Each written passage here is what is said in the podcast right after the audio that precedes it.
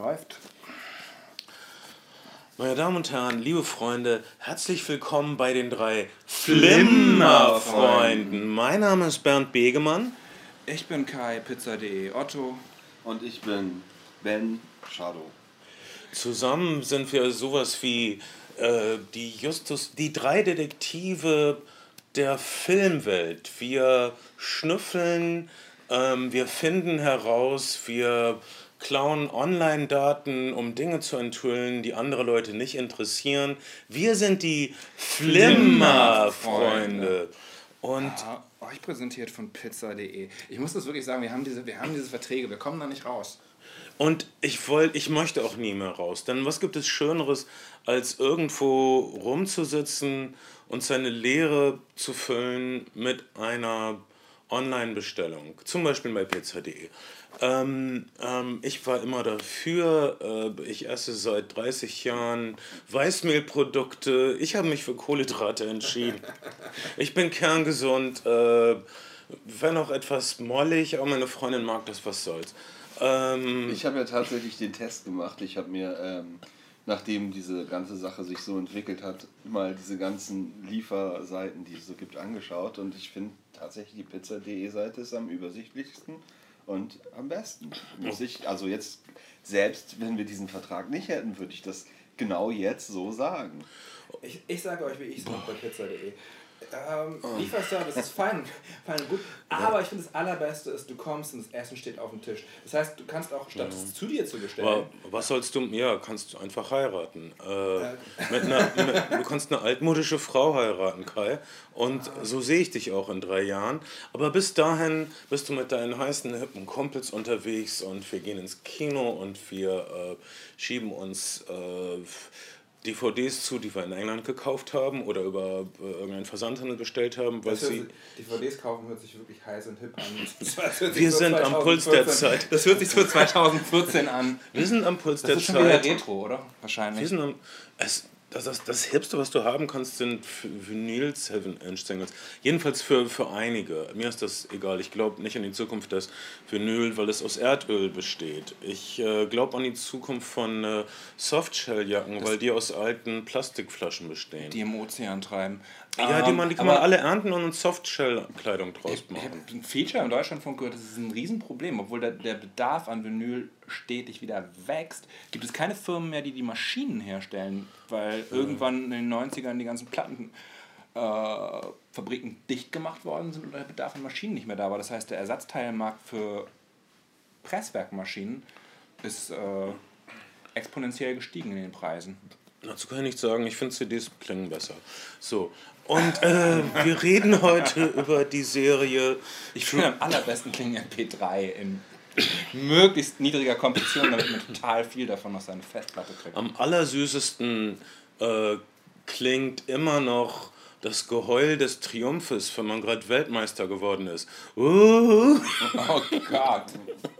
Ja, ich weiß, du bist anti-deutsch, aber lass mich dir vergewissern. Nicht irgendwas was falsch, ne? Lass mich dich ver. Lass mich, also, jedenfalls wird es keine gerechte ähm, Weltordnung geben, bevor es nicht funktionierende Nationalstaaten mit gesunder Infrastruktur Ich fand es gut, gibt. dass ein Österreich, ich fand's gut, dass ein Österreicher vom Brandenburger Tor dann dazu gratulieren durfte und performen durfte. DJ Ötzi. Aber ich, habe ich verpasst? Ich bin ja nach wie vor der Überzeugung, dass, äh, was ich echt verrückt finde, ist, dass äh, Andreas Burani, der aussieht, als würde er wäre aus äh, Sirena Dus Kängurubeutel geschlüpft, so klingt, als würde er Herbert Grönemeyer phrasieren bei einem Karaoke-Abend und so. Aber das ist, ähm, also wenn, ich würde dann sagen, da hast du dir ein schweres Lied ausgesucht, Andreas, aber du klingst genau wie Herbert, du phrasierst wie Herbert. Leben! Das ist so Herbert. Wenn ich die Augen schließe, habe ich das Gefühl, Herbert wäre neben mir oder Herbert wird auf meinem Schoß sitzen, Andreas. Wie fühlt sich das an mit Herbert auf dem Schoß? Du kommst in den Recall. Ich habe das schon öfter, ich finde, Herbert sollte weiter in Biopics über New Wave Bands der 70er. Er war toll als Doktor in Control. Ähm, aber das noch, er sollte auch mal wieder auf dem U-Boot irgendwas machen oder so. Also niemand fragt mich. Deshalb dränge ich mich der Welt auf mit diesem wundervollen Podcast, den Flimmerfreunden. Wir reden über den heißen Lifestyle-Scheiß. Das ist seltsamerweise eine depressive, nihilistische Serie namens True, True Detective, Detective, die ihr habt, wenn ihr euer Hipster Großstadt urbanes oder einfach nur euer Serienfilm interessiertes Salz wert seid, dann ähm, habt ihr zumindest davon gehört, es vielleicht gesehen. Was erwartet naja, den? Das ist ja auch relativ prominent plakatiert an den ganzen, also an den Bushaltestellen ist man eigentlich nicht drum rumgekommen, True Detective Poster hier in Hamburg zu sehen. Ja, genau, weil äh, Sky. Es, es wurde für Sky geworben. Genau. Es lief wohl gerade auf Sky. Ähm, man kann es äh, allen möglichen Streamingdiensten sehen. iTunes, Blu-ray, DVD. Ich finde, dass das, das, was wir machen, ist eine unglaublich wichtige Sache. Denn äh, genau wie bei Beziehungen haben junge Leute Angst davor, sich einzulassen auf eine Serie, weil viele sind schon enttäuscht worden äh, von ihren Serien, genauso wie von ihren Beziehungen. Also du denkst, hm, die Serie klingt interessant, aber am Ende ist das wieder nur so ein Scheiß. Wir erinnern uns, Heroes zum Beispiel, die Serie, tolle erste Season und dann wurde es einfach Zweite nur noch Staffel, bescheuert. Autorenstreit. Ähm, ja, echt mies. Oder auch True Blood. Die erste Staffel fand ich so unterhaltsam und toll und dann wurde es einfach nur noch ätzend. Es wird so witzig irgendwann. Äh, aber dann wird es wieder, dann kann man wieder Spaß dran haben, weil es so... Das ist einfach absurd. Es ist so absurd, jeder tötet jeden, jeder hat Geschlechtsverkehr mit jedem und auf einmal sind doch alle äh, Hexen und, und äh, um, weiß ich nicht, Shapeshifter, gibt es kein gutes deutsches Wort für. Aber, aber mit Serien ist es dann leider auch so, dass man echt dran festhält und hofft, dass noch irgendwas passiert. Ich habe angefangen, Dexter zu gucken. Du hast angefangen, Dexter zu gucken. Und, ähm, da soll und, das und, Ende ja auch mies sein. Ja, und, und habe so alle so, ab der siebten Staffel richtig geil und dazwischen ist es das übelst gescriptete Soap-Opera in den Narrationen sich wiederholende Drama, Dialoge, ja. Product Placement bis zur Hölle. Also Einige von euch sehen das bestimmt an und, und wenn man richtig glücklich ist mit einer Serie, ist man richtig glücklich mit einer okay. Serie. Um, und dann nimmt man das auch hin, wenn sie einen prügelt und äh, einem nicht mehr rechtzeitig das Essen auf den Tisch stellt. So machen wir das mit schlechten Beziehungen und schlechten Serien, wenn wir uns äh, ihnen verbunden fühlen. Und bei True Detective ist der Fall ein bisschen anders. Äh, hier haben wir, hier gehen wir kein großes Risiko ein, es zu gucken, weil es äh, sind nur acht Folgen. Es ist, es ist die erste Staffel, die in sich geschlossen ist, eine geschlossene Erzählung. Mhm. Äh, äh Ursprünglich als Miniseries konzipiert. Miniseries ist so ein bisschen das neue Ding. Letztes Jahr gab es Stephen Kings The Dome und The Dome ist wahrscheinlich, das wissen wir von RTL 2, ein vielversprechender Horrortitel. Ähm, der Sommer war früher in den USA so ein, so ein großes, wir wiederholen alle alten Serien, alle alten Events-Ding. Man musste nicht wirklich neuen Content produzieren. Das ist mittlerweile nicht mehr so. Durch das Internet wollen Leute das ganze Jahr und auch durch äh, Netflix wollen Leute das ganze Jahr über frischen Content, frische Serien. Und ähm, so ist, hat CBS dazu übergegangen, The Dome zu produzieren. Und es war ein riesen, riesen Erfolg. Und alle anderen Sender sind so schnell wie sie irgendwie konnten gerannt und haben äh, angefangen Miniserien zu produzieren und ein Ergebnis davon ist eben True Blood. Äh, nicht True Blood. Was True erwartet den normalen Einsatz Hafenkante deutschen Krimiserienschauer, wenn er True Detective einschaltet und denkt, oh, das geht so um zwei Detektive und die suchen Mörder. Ähm, was kriegt man stattdessen? Ich meine, man kriegt das auch. Man kriegt zwei man Detektive, die rumfahren und Mörder suchen, aber man also, kriegt eine Menge Sachen, die man eigentlich nicht wollte. Vordergründig ist es natürlich ein Stück weit ein Whodunit bzw. eine Manhunt-Geschichte. Aber. Manhunt, man, das, da kannst du ruhig Menschenjagd sagen. Shapeshifter muss ich Shapeshifter sagen, weil da gibt es kein gutes Wort für. Gestaltenwandler? Nein, ich finde, das ist noch was anderes als Shapeshifter. Gestaltwandler, okay, da hast du, hast du mich mal wieder gekriegt. Ich hoffe, du schwelgst in einem billigen kleinen Triumph. Oh, ja. Ich nehme noch einen Schluck Wasser da drauf. Okay, True Detective uh, fängt eigentlich so an, wie, wie man es kennt von, von Serienkillerfilmen. Ein, eine seltsam arrangierte Leiche wird gefunden. Sie mhm. hat ein mhm. Hirschgeweih auf. Es gibt komische Plastiken, die aus Ästen gebaut wurden drumherum. Äh, alles in der Landschaft Louisianas. Genau, ähm, und zwar Süd-Louisianas, äh, South Louisianas. Einen, ähm, und, und diese also Landschaft sieht... Äh, es ist eine realistische Welt, in der wir uns befinden. Ein klar definierter Ort, äh, Südlouisiana, da sind, da sind immer diese Raffinerien im Hintergrund, immer diese Siedlungen, wo man sich nicht vorstellen kann, dass irgendjemand dort lebt. Es ist ein Nichtort. An einer, an einer Stelle sagt der Matthew McConaughey-Charakter, äh, diese Stadt ist wie die Erinnerung an eine Stadt von jemandem, die langsam verblasst. Und sowas kriegt ihr dauernd um die Ohren geknallt. Es, es ist, ist wie, ein sterbender Ort. Es ist wie äh, eine, eine nihilistische Amerikaner. Äh, wie Sam Shepard Theaterstücke aus den 80ern, ich weiß nicht, ob die jemand gesehen hat, wie im Grunde ist es auch ein Grunge-Feeling drin. Ich habe für den letzten Sam Shepard Wim Wenders Film Freikarten bekommen, was auch eine. Ja, das ist ja total wichtig für meinen Gedankenfluss. Nein, ich wollte nur. Du wolltest. Du wolltest du, ach, geh ich doch. Ich gehe mich auch, das Effort, aber ohne dich. Ha. Später. Ähm, äh, also in, in diesem Nichtort passiert dieses. Äh, also Verbrechen, wie, wie wir es kennen. Aber irgendetwas ist anders. Irgendwas ist anders als die Wallander-Filme, wo auch immer, oder die ganzen nordischen äh, Krimis, wo da immer furchtbar entstellte Leichen auftauchen. Diese Leiche ist nicht furchtbar entstellt. Sie sieht, wie, sieht aus wie Teil eines Kunstprojektes. Man sieht kaum Blut. Es ist einfach nur, man hat so ein Gefühl wie, diese Gegend hier ist falsch und dass diese Leiche hier ist, dass sie so komisch arrangiert ist mit den Zweigen und dem Hirschgeweih ist auch falsch. Das ist alles, das sind alles vergebliche Gesten. Mhm. Äh, so ein äh, wird von Anfang an kolportiert. Es geht also nicht darum, wenn ihr sowas kennt wie Sieben, da geht es nur um, um die Sensation. Es, es ist nicht unglaublich, wie furchtbar man einen Menschen verstümmeln kann und so weiter. Es geht um diesen Sensationalismus des, äh, des, des Mordes. Darum geht es hier überhaupt nicht. Es geht nur darum. Twin Peaks Welt, in die man zumindest in der ersten Folge eingeführt wird, dass die Welt sich man dann denkt, um einiges anders gestaltet als Twin Peaks. Das merkt man dann in späteren Folgen, aber zumindest das Setting ist zunächst mal eine, von der Prämisse her ähnlich. Es ist tiefste Provinz.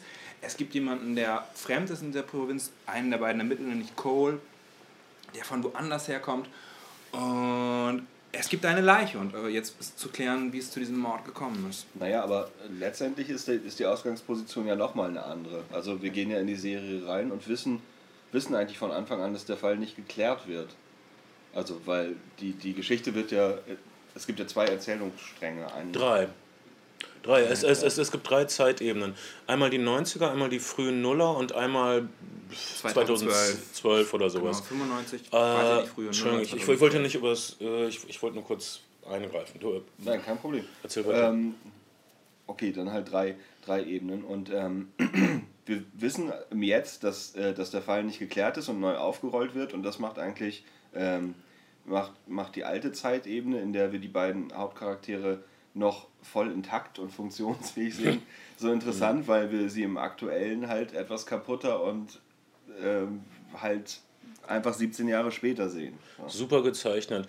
Äh, naja, im, man muss sagen, dass unterm. Woody Harrelson und Matthew McConaughey sind die beiden sorgen für ein Schauspielerfest. Auch die weibliche Hauptdarstellerin Michelle Monaghan ist super. Alle drei sind sehr überzeugend in diesen verschiedenen drei durch Jahrzehnte getrennten äh, Lebensabschnitten. Äh, Matthew McConaughey, wenn wir zum ersten begegnen, ist äh, nihilistischer Trinker äh, mit Prinzipien. Er erklärt den äh, Ermittlern, die ihn fragen wollen nach dem alten Mord, weil sie sich darüber Ausschluss über den neuen Mord versprechen, der gerade passiert ist.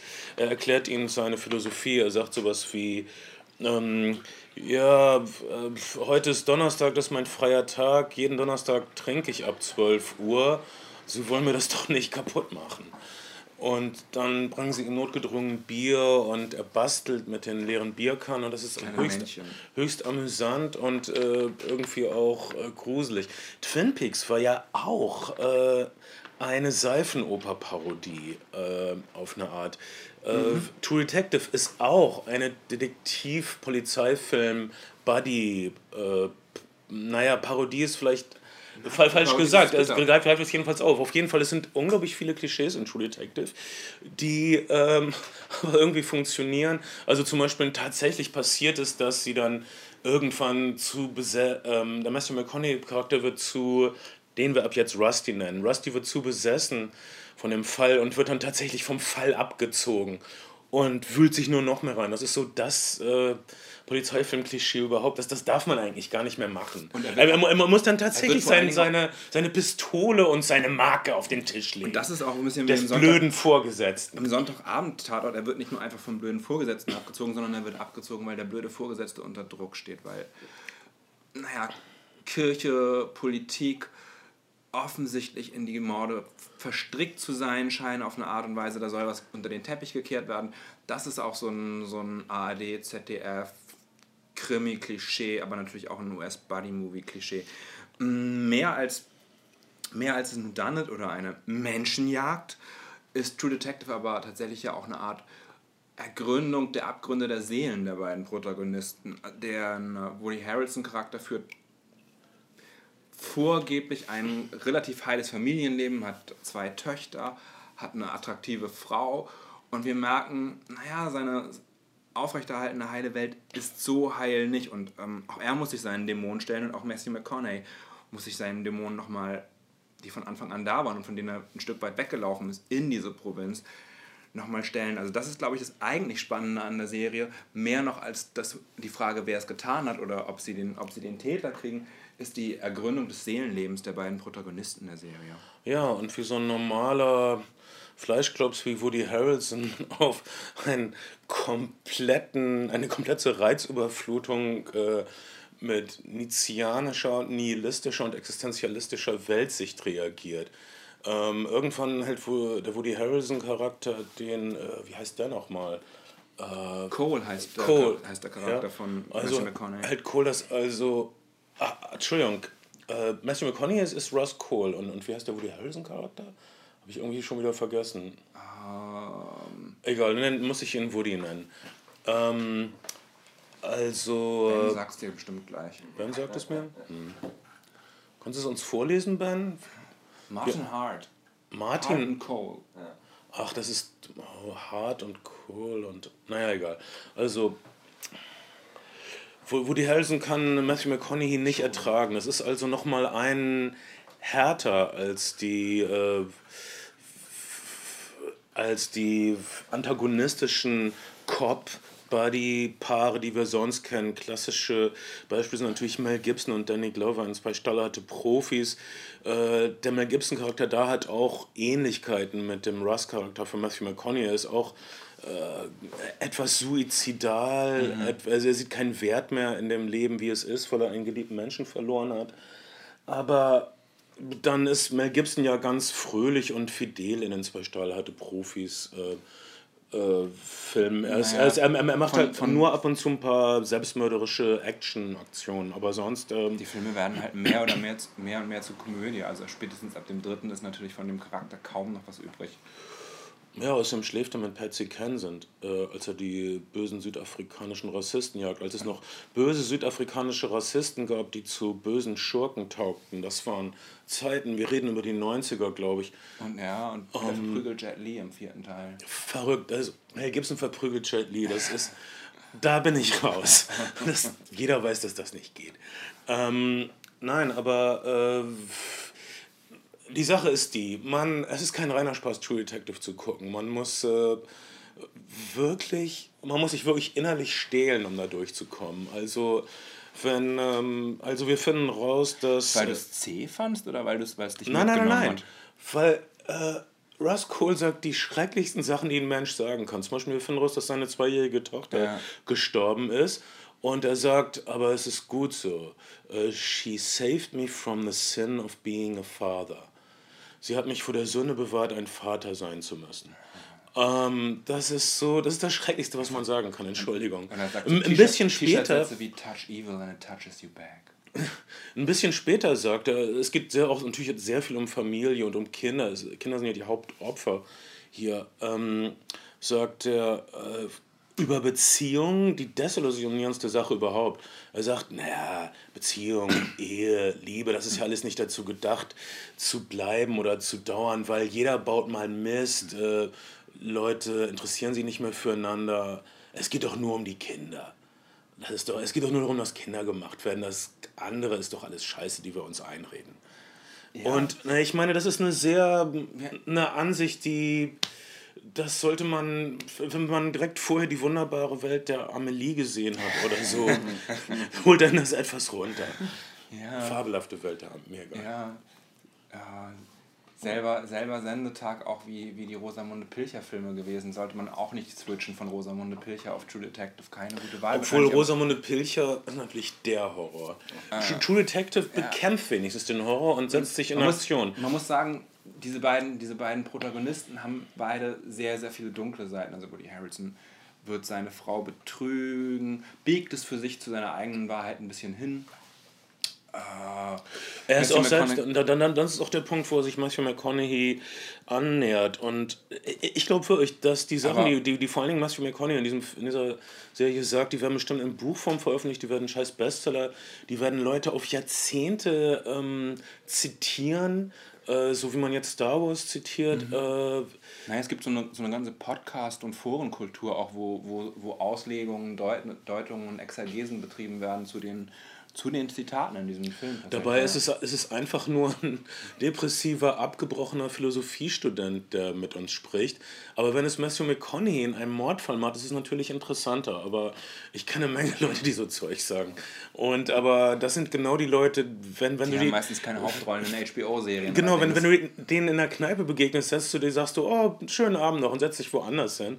Oder spielst Darts und so weiter. Aber wenn Matthew McConaughey dir dasselbe Zeug sagt, es ist eben scheiße Kunst, weil es ist eben schwierig, so was nach Südlouisiana naja, zu kriegen. Und die Figur des Matthew McConaughey in dieser Serie hat natürlich auch eine Menge mitgemacht, die sie zu diesen Erkenntnissen gebracht hat. Und das sind ja wirklich fürchterliche und schreckliche Erlebnisse, inklusive seiner eigenen Undercover-Zeit.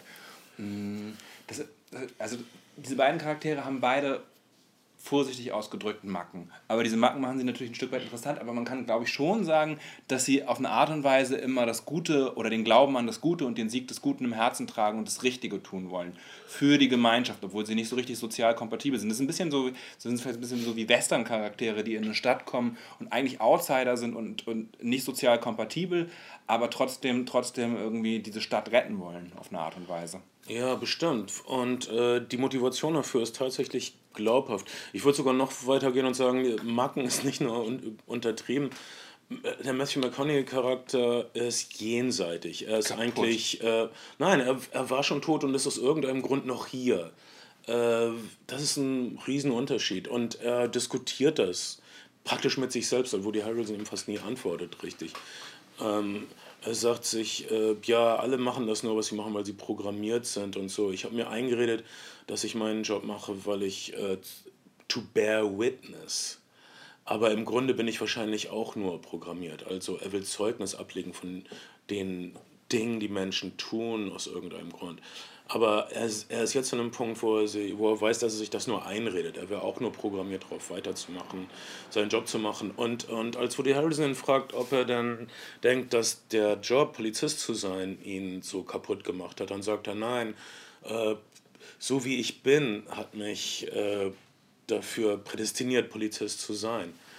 Ähm, äh, das ist alles ähm, nicht schön ich glaube, das, was True Detective so anders und so einzigartig macht auf eine Art und Weise und zu so einer besonderen Erfahrung, ist für mich ein Stück weit das Gefühl gewesen, dass die Serie diesen, wir finden den Mörderplot nicht so total straight verfolgt hat, sondern, sondern dass sie sich Zeit genommen hat für Seitenepisoden, die die Figuren beleuchtet haben, die das Familienleben von, von Woody Harrelson einfach mal fast über eine ganze Folge beleuchtet haben.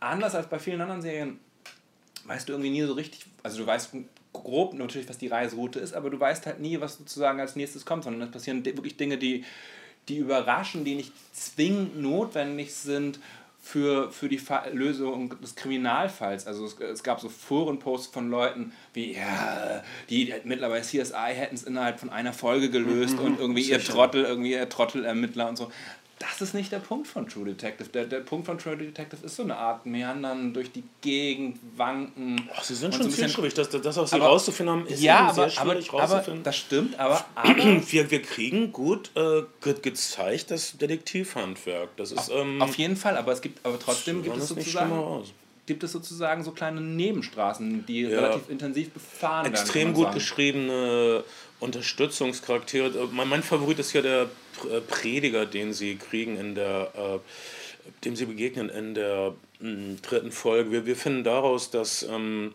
äh, Cole mh, mm, nicht nur Atheist ist, sondern äh, Gläubige auch verachtet. Äh, also, Zitat, ähm, ja, also äh, der Priester sagt dir also, dass ähm, blindes Vertrauen was Gutes ist. Er sagt dir, dass du ein Trottel sein musst und dass das was Gutes wäre. Ähm, und so weiter. Äh, aber der, äh, der Prediger, der die Predigt hält, ist ziemlich überzeugend und er sagt auch wundervolle Sachen, die Kohl ins Herz treffen, wie äh, die Augenblicke, wo du dich nicht selbst gekannt hast. Gott hat dich gekannt. Mhm. In diesen dunkelsten Augenblicken. Das ist, ähm, das ist fast so was wie, für mich war das der Schlüsselsatz der Serie im Grunde. Man kann auch sagen, ohne zu sehr zu spoilen, dass das Ende auf jeden Fall eine Art von transzendentaler Komponente hat und also natürlich von kathartischer Komponente auf jeden Fall, aber auch auf jeden Fall was von von, von was Überirdischem. Ja, ähm, True Detective bleibt immer diesseitig, ist eine realistische Serie, es gibt keine äh, zwischendurch denkt man, es könnte sowas wie Lovecraftsche Monster aus der mhm. Vorzeit geben, die äh, die Geschicke der Menschen in den Händen halten und so weiter. Äh, es ist die Möglichkeit ja, aber es, es äh, ist nie in, in der Serie. Ähm, die Serie ist definitiv die, diesseitig und realistisch, aber so stilisiert, dass uns fast alles unwirklich vorkommt. Mhm. Auch weil es eine Gegend ist, die wir die wir, die haben halt on Location gedreht mit einigen Problemen und Einschränkungen. Da sind zum Beispiel immer eine, äh, ein Uhu und ein Falke am Set gewesen, um andere Vögel fernzuhalten, weil es sonst nicht möglich gewesen ist, äh, am Set Ton aufzunehmen. Einfach weil es mitten in der Wildnis war. Und, wow. also deswegen, deswegen hat man sozusagen Raubvögel oder Greifvögel ist vielleicht das richtige Wort, am Set platziert und äh, bevor gedreht wurde, wurden immer so Animal Wrangler übers, also so äh, Tiersammler kann man vielleicht auch im besten in dem Fall sagen, übers Set geschickt, die erstmal die Schlangen weggesammelt haben und teilweise eben auch Alligatoren, die in, im Dickicht rumlagen, bevor die Schauspieler durchgehen konnten.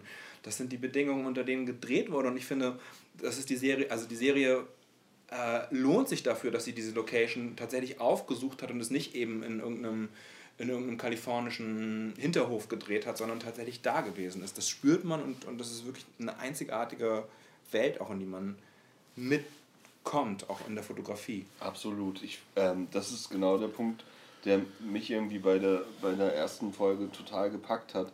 Ähm, ich hatte direkt davor die Hannibal-Serie zu Ende mhm. geschaut, wo die Ritualmorde ja sehr ähnlich aussehen wie, wie der Mord, den wir dann gleich in der mhm. ersten Folge präsentiert bekommen. Und ähm, ich, also mich hat die Geschichte gar nicht so interessiert. Mhm. Ich war eher am Anfang ein bisschen gelangweilt, dadurch, dass bei Hannibal so viel passiert und da passiert halt erstmal gar nicht ja. so viel. Aber meine Güte, es sieht einfach so schön aus und man, man guckt einfach so gerne zu. Die, die Bilder sind einfach toll, das ist so schön. Die Serie ist auch auf Film gedreht, noch was ungewöhnlich ist, äh, in einem Zeitalter, wo digital gedreht wird. Und sie ist sowohl beim Drehbuch, äh, Nick Pistolato, ich hoffe, ich spreche es irgendwie richtig aus. Pizzolato. Hat, hat dieses 500 Seiten, hat ein 500 Seiten Buch innerhalb von drei Monaten für HBO verfasst, hat eigentlich vorher nichts fürs Fernsehen gemacht, sondern Roman und po, äh, äh, Poesie veröffentlicht, also äh, also, das ist ein Poet, das erklärt und, und, einiges. Und ähm, ja, hat auch tatsächlich auch Lyrik geschrieben. Und ähm, ist durchgängig da gewesen. Und der Regisseur dessen Name mir gerade nicht einfällt, der Asiat ist, aber den wir bestimmt gleich nochmal irgendwie wikipedieren können. Asiatischstämmig. Ah, asiatischstämmig. Ähm, hat auch alle acht Folgen. Das, genau. Das, ähm, es ist sozusagen komplett aus, aus einer Hand oder aus zwei Händen. Autor, äh, Autor und Regisseur haben zu zweit dieses, diesen, dieses, diesen Film gestemmt oder diese, Se diese Miniserie gestemmt. Es ist ein Film, es ist ein die großer, sich wie ein großer, wie ein großer Film oder ein Roman eben Film. anfühlt. Oder fast wie die letzte Season von Breaking Bad, die, die auch acht Folgen hatte oder so, ja. die, die mir auch vorkommen wie ein großer Film. Ähm, also das ist wirklich begeisternd. Und, und ja, die Fotografie, die Landschaft. Äh, was du meintest, du wärst so geflasht gewesen von der ersten Folge.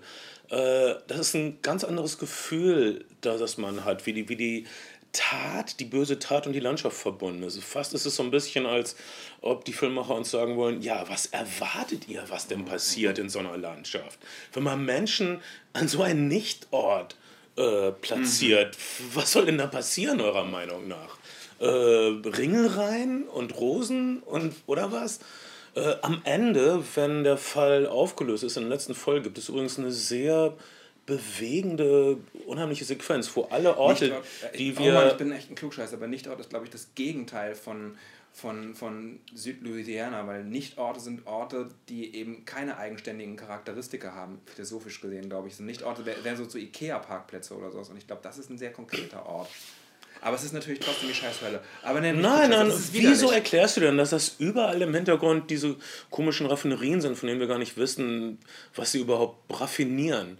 Und wieso erklärst du denn, dass überall derselbe, die, die, die dieselbe verlassene Straße durch äh, Sumpfgebiet geht, was aber auch besiedelt ist, wo du nicht vorstellen kannst, dass dort irgendjemand wohnt.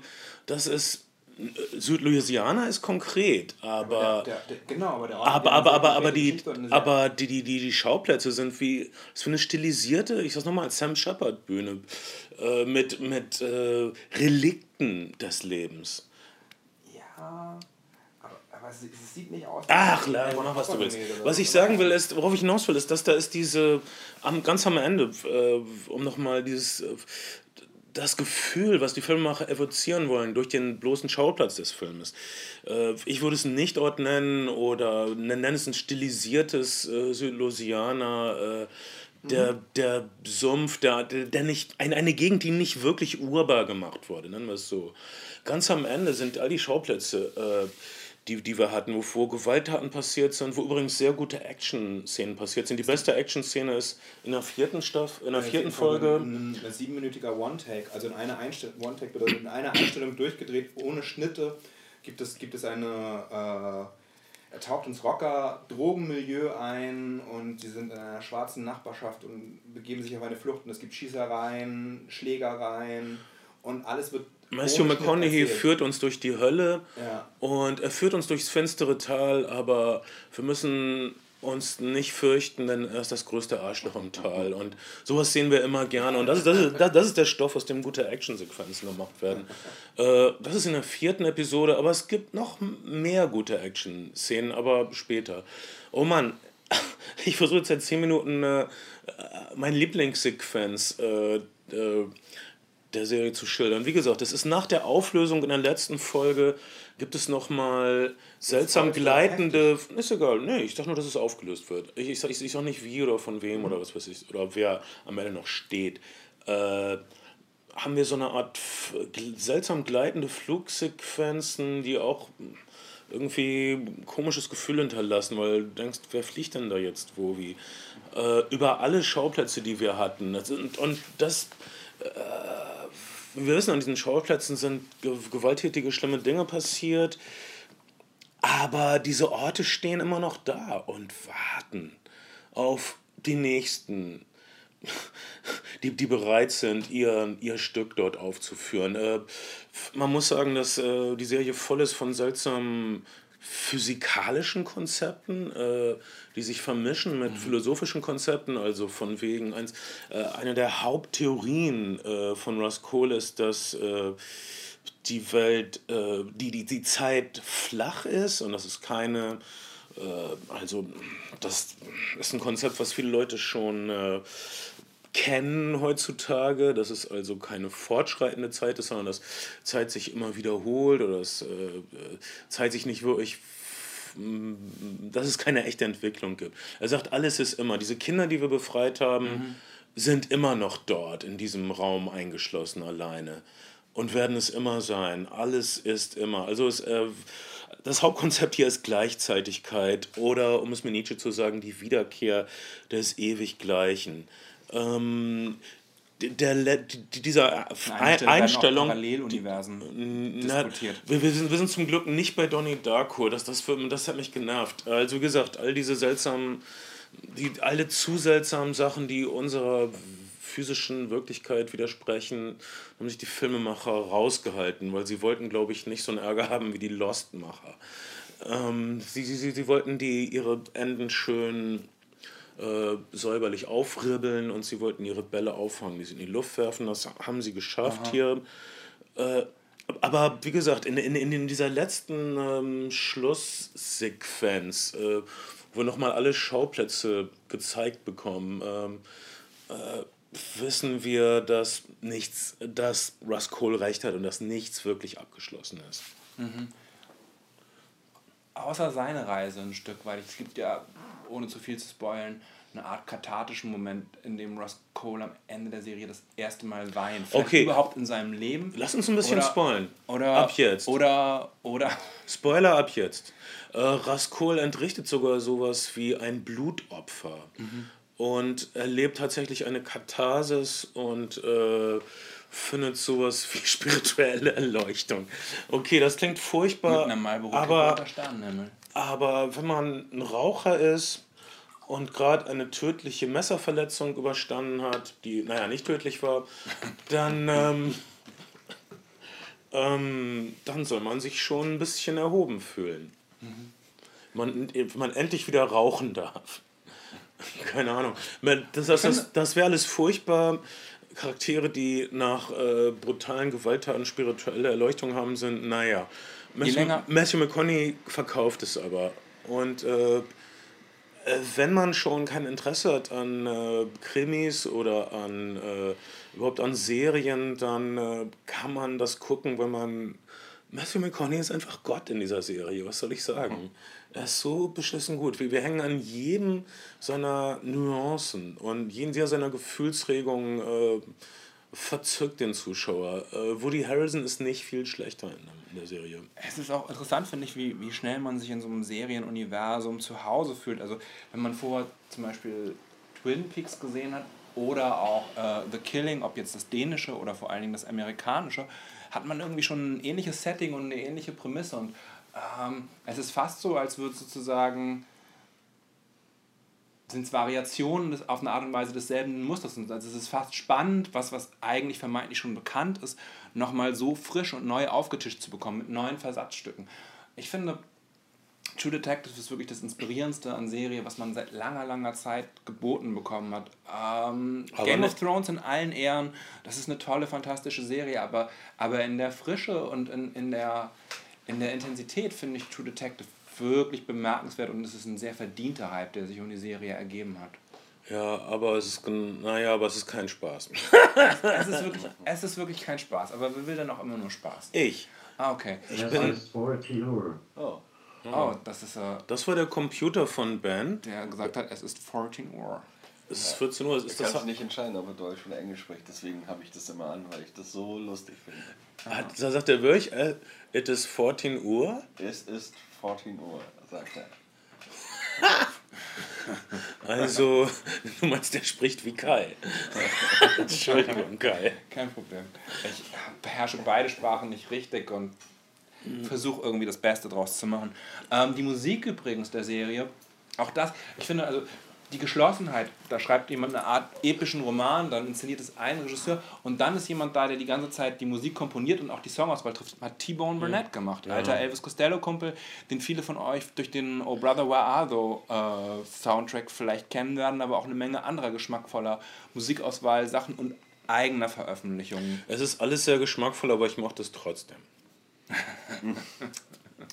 Ich bin mal gespannt, was die machen mit der zweiten Staffel. Das kann ja, also es ist ja wirklich alles offen. Das genau, es wird eine zweit, zweite Staffel. Neue Charaktere. Neue, also im, im Grunde ist das, könnte True Detective sowas wie so eine Schauspieler-Rehabilitierungsmaschine werden. Also zum Beispiel, ich habe gehört, für die zweite Staffel ist Colin Farrell im Gespräch, ja. der, der von vielen Radars schon runter ist.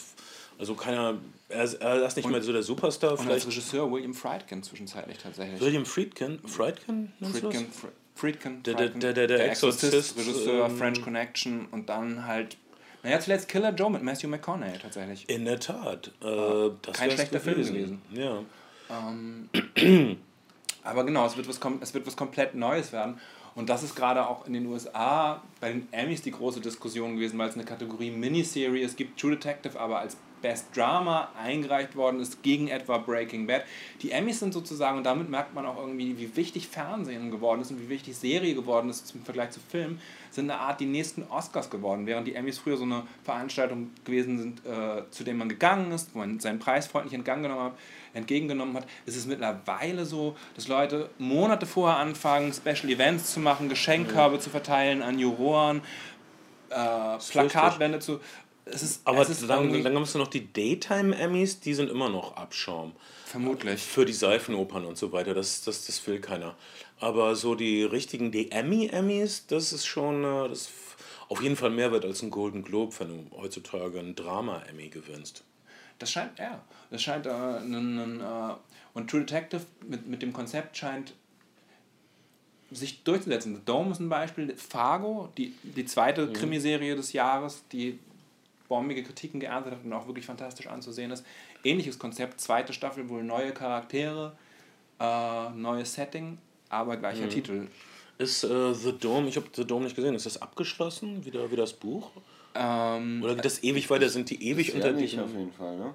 Nee, die, die erste Idee war tatsächlich nach der ersten Season komplett neue Charaktere, komplett neues Setting zu nehmen, aber nachdem es so gut lief, hat man das anscheinend, anscheinend variiert. Aber tatsächlich kommt, war aber das auch für The Dome. Die erste Season ist doch auch nicht abgeschlossen.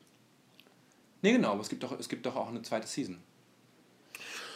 Okay, es wird The Dome eigentlich aufgelöst? Weiß man, warum da diese Glaskuppel ist um die Stadt? Ich weiß nicht. Hast du das gesehen? Simpsons Movie. Ich habe hab The Dome nicht gesehen. Ich habe es gesehen. Es ist, ähm, ich finde es leider ein bisschen schwer zu ertragen. Es ist echt ja. ähm, zum Teil sehr billig und schlecht. Wirklich. Äh, the, the, the Dome geht doch auch, ich habe nur so, ich dachte, äh, genau das hat mich echt abgestoßen, ist dieses, ja. das ist doch wie der Simpsons-Film. Und der, der, der Simpsons-Film ist wie eine Folge von Time Tunnel, die ich mal in den 70ern gesehen habe. Ähm, hm, ich bin genervt, dachte ich mir. Naja.